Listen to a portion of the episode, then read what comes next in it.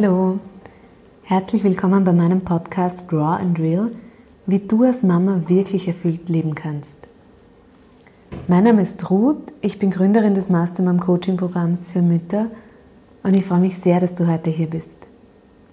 Auf diesem Podcast geht es um dich und wie du mit ganz viel Leichtigkeit und Energie Mama sein kannst. Zuerst einmal möchte ich dir heute ein ganz wundervolles neues Jahr wünschen – voller Gesundheit, Lebensfreude, Zufriedenheit, schönen Abenteuern und Entspannung. Also all das, was man als Mama so richtig gut im Alltag gebrauchen kann. Ein neues Jahr beginnt für viele mit neuen Vorsätzen. Im neuen Jahr möchte ich mehr Sport machen oder im neuen Jahr will ich weniger arbeiten oder im neuen Jahr will ich mich gesünder ernähren oder mit dem Rauchen aufhören und so weiter und so fort. Und Vorsätze sind ja nicht schlecht, denn sie sind immerhin ähm, ein Schritt, um mit etwas zu beginnen. Aber wenn wir ganz ehrlich sind zu uns, wer bleibt denn dann wirklich bei seinen Neujahrsvorsätzen und wirft sie nicht spätestens im Februar schon über Bord? Weil irgendwie der Alltag dazwischen kommt.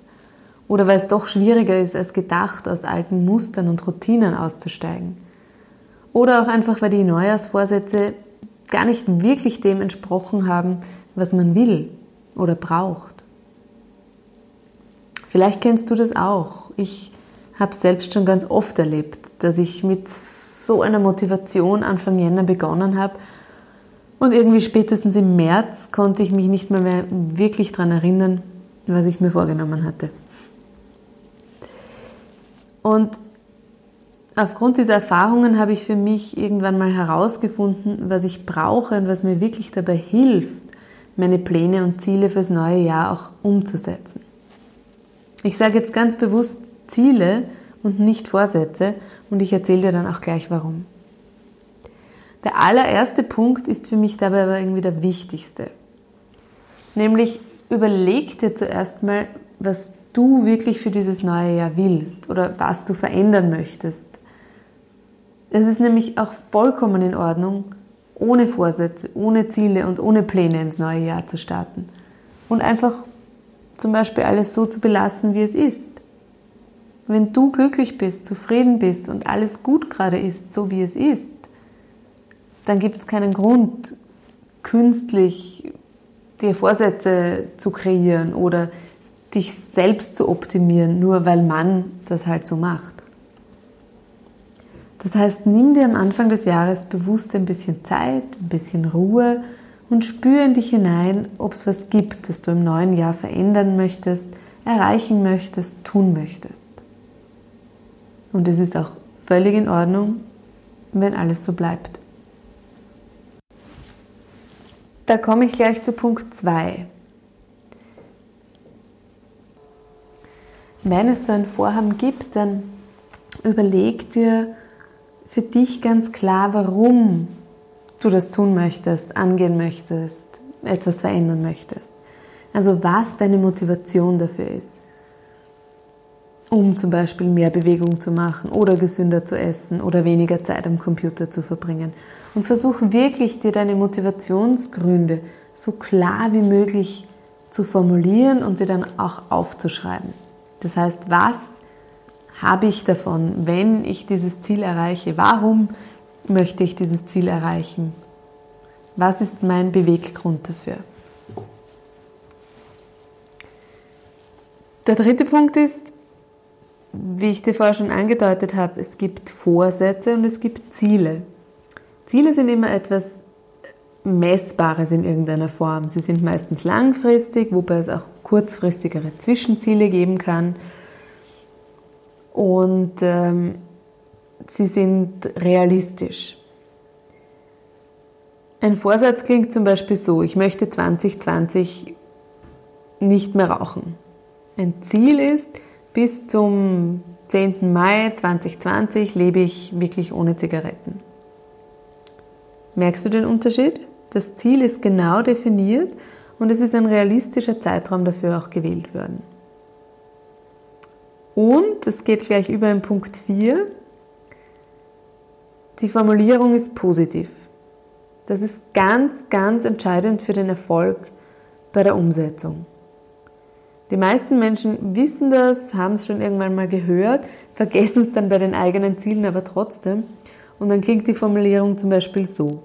Ich möchte mich nicht mehr ungesund ernähren oder ich möchte nicht mehr so viel Stress haben oder ich möchte nicht mehr rauchen. Ich möchte mit den Kindern nicht mehr so oft schimpfen. Was passiert da? Dein Unterbewusstsein kann mit dem Wort nicht leider nichts anfangen. Das heißt, es wird quasi absorbiert und die Message, die du deinem Unterbewusstsein dann stattdessen schickst, heißt, ich möchte mich ungesund ernähren, ich möchte Stress haben, ich möchte die Kinder oft schimpfen. Also sei bitte wirklich achtsam, wie du deine Ziele formulierst und womit du dein Unterbewusstsein sozusagen fütterst. Wenn du dann dein Ziel oder deine Ziele klar formuliert hast, dann hilft es dir mit dir selbst ein, eine Art Commitment abzuschließen. Dass du dir dann auch wirklich irgendwo aufhängst, wo es gut für dich sichtbar ist, wie zum Beispiel am Kühlschrank oder am Badezimmerspiegel. In diesem Commitment vereinbarst du mit dir selbst deine Ziele nochmal im Detail und ähm, unterschreibst es dann und committest dich damit sozusagen wirklich nochmal ein Stück mehr mit dem, was du dir vorgenommen hast. Das klingt vielleicht ein bisschen seltsam, macht aber wirklich einen Unterschied für deine eigene Verbindlichkeit mit deinen Zielen. Punkt 6. Committe dich nicht nur wirklich zu deinen Zielen, sondern visualisiere sie dir auch. Ich mache das schon seit vielen Jahren mittlerweile sehr erfolgreich mit meinem Vision Board da kommen all meine Visionen, meine Ziele und Pläne für das kommende Jahr drauf. Entweder in Form von Bildern, die ich mir ausdrucke, in Form von Symbolen. Du kannst auch selbst was zeichnen. Es können auch einfach nur Worte sein, wie das für dich am besten passt. Und bei mir bekommt mein Vision Board dann einen wirklich gut sichtbaren Platz, meistens über meinem Schreibtisch und immer wenn ich an meinem Schreibtisch sitze, komme ich mit meinen Zielen einfach wieder gut in Verbindung. Ich sehe sie, ich kann mich mit einer Emotion damit verbinden ähm, und ich visualisiere wirklich jeden Tag aufs Neue das, was ich in diesem Jahr erreichen möchte, tun möchte, wie ich mich fühlen möchte, also all meine Ziele. Beim ersten Mal habe ich mir das überhaupt nicht vorstellen können, dass das irgendetwas bringt. Mittlerweile weiß ich aber, wie kraftvoll und wie inspirierend so ein Vision Board auch ist. Weil es mich wirklich immer wieder auch daran erinnert, warum ich Schritt für Schritt in diesem Jahr setze, warum ich vielleicht manche Herausforderungen und auch manche Mühe auf mich nehme, um dieses Ziel zu erreichen. Wie du deine Vision findest und wie genau du so ein Vision Board erstellen kannst, das erfährst du übrigens in meinem Vision Board Workshop, den ich in den Show Notes für dich verlinkt habe. Schritt Nummer 7, wenn du dein Ziel nun auch wirklich sichtbar gemacht hast, dann erzähl ruhig auch anderen davon und teile deine Visionen, deine Ziele mit Menschen, von denen du weißt, dass sie dich dabei auch unterstützen können und motivieren. Teile sie nicht mit Menschen, von denen du von vornherein weißt, sie wollen dich davon abbringen oder sie wollen dich klein machen oder demotivieren, also mit sogenannten Energievampiren. Du brauchst für dich die volle Power und die volle Unterstützung.